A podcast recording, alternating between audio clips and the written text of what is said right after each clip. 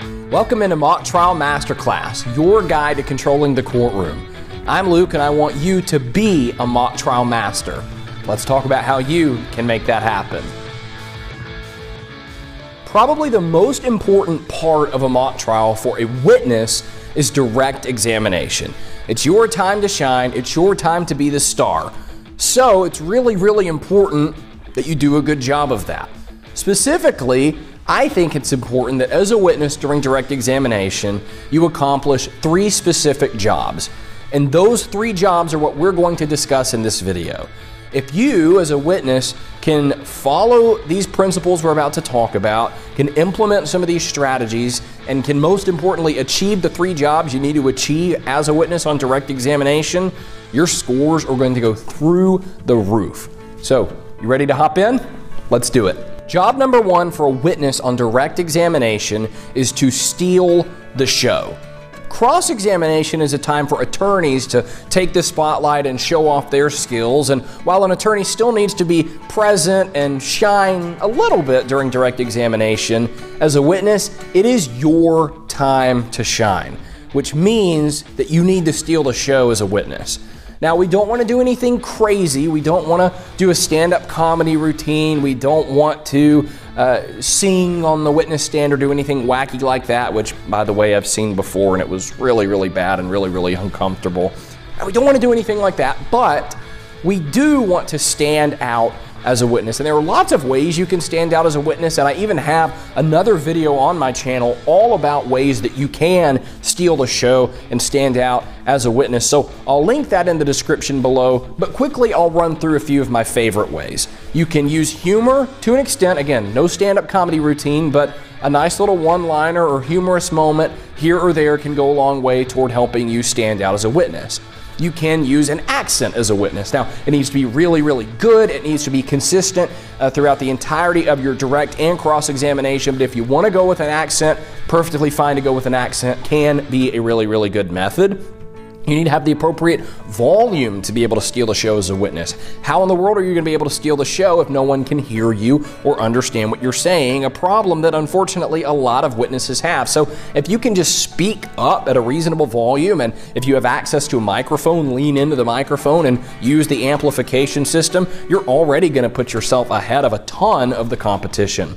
So, those are just a few ways that you can stand out and steal the show as a witness on direct examination. Again, I'll put a full link in the description for a deeper dive on all of those topics. But for now, just know that as a witness, it is job number one for you on direct examination to steal the show.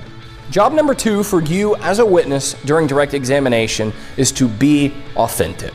Let's think for a minute about what that word authentic means. If I tell you I'm looking at an authentic Picasso painting, what are you going to take that to mean? Well, you're going to take it to be that I'm looking at a real painting that Picasso painted and made during his lifetime, not a replica, not a photocopy, the real thing.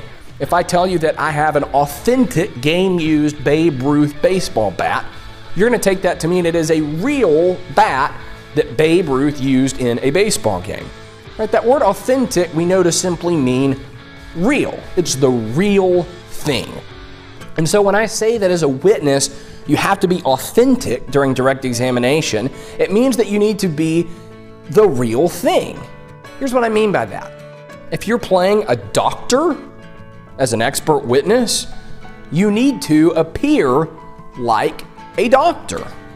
If you're playing an auto mechanic as an expert witness or as any other type of witness who maybe isn't an expert, you need to appear like an auto mechanic. The same goes for any other type of witness you're playing auto mechanic, doctor, drug dealer, office worker, right? Any type of character you're playing as a witness, you need to look like that character. And that covers a few things.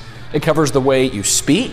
For example, if you're pay, playing a character that, I don't know, didn't make it past the eighth grade, you're probably not going to be using really, really big scientific words like esophagogastroduodenoscopy, which is a medical procedure, right? You're not going to be doing things like that if you're playing that type of character. On the other hand, if you're a doctor, you probably have a little bit more license to use big words so long as you quickly explain them and define them for the jury.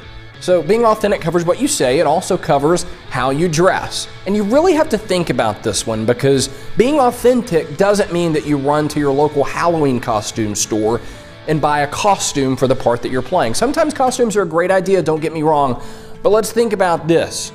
If a doctor is testifying in, say, a medical malpractice lawsuit as an expert, do we think that they're going to show up to court wearing a lab coat, a stethoscope, and latex gloves? If you think about it for a second, you know that the answer is probably not. Chances are that a doctor is going to come into court wearing business attire, either a suit, or maybe if they're not wearing a suit, they're going to be wearing a, a button down shirt with a tie and khakis or slacks.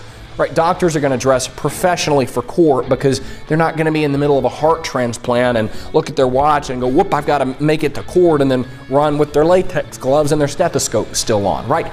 So just think logically about your attire. But whether it's the attire, the way that you speak, or any other part of your performance as a witness, it needs to be the real thing, or at least look like the real thing. It's got to be authentic.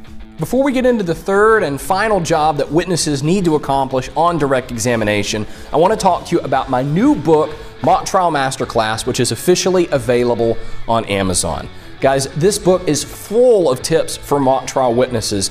There are entire sections about what mock trial witnesses need to do on direct examination, where we dive into these three jobs and even more strategies and tips and information. There's a section on what witnesses need to do during cross examination. There's sections on how you can develop your individual performance outside of practice. There's all sorts of information in this book, whether you're a witness or an attorney that's going to help you succeed at the highest levels of mock trial.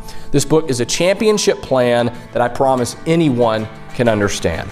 So, if you want to pick up a book of Mock Trial Masterclass and start diving deeper and further into these concepts and these strategies for excelling as a witness, you can click the link in the description on YouTube or in the show notes on podcast platforms.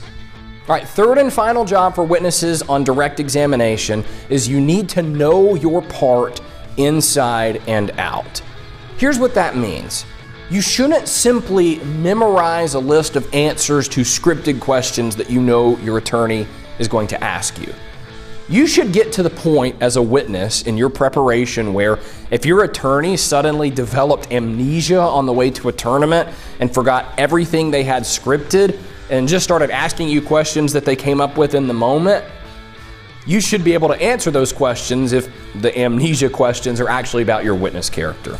Now, obviously, that's a silly example, but I'm serious about the implication of that, which is as a witness, you should be so deeply inside your character, uh, the part that you're playing, that you can roll with any punch that gets thrown at you, even one you don't expect and that if your attorney was completely unscripted and just asked you questions about your character, you could give a great answer to them.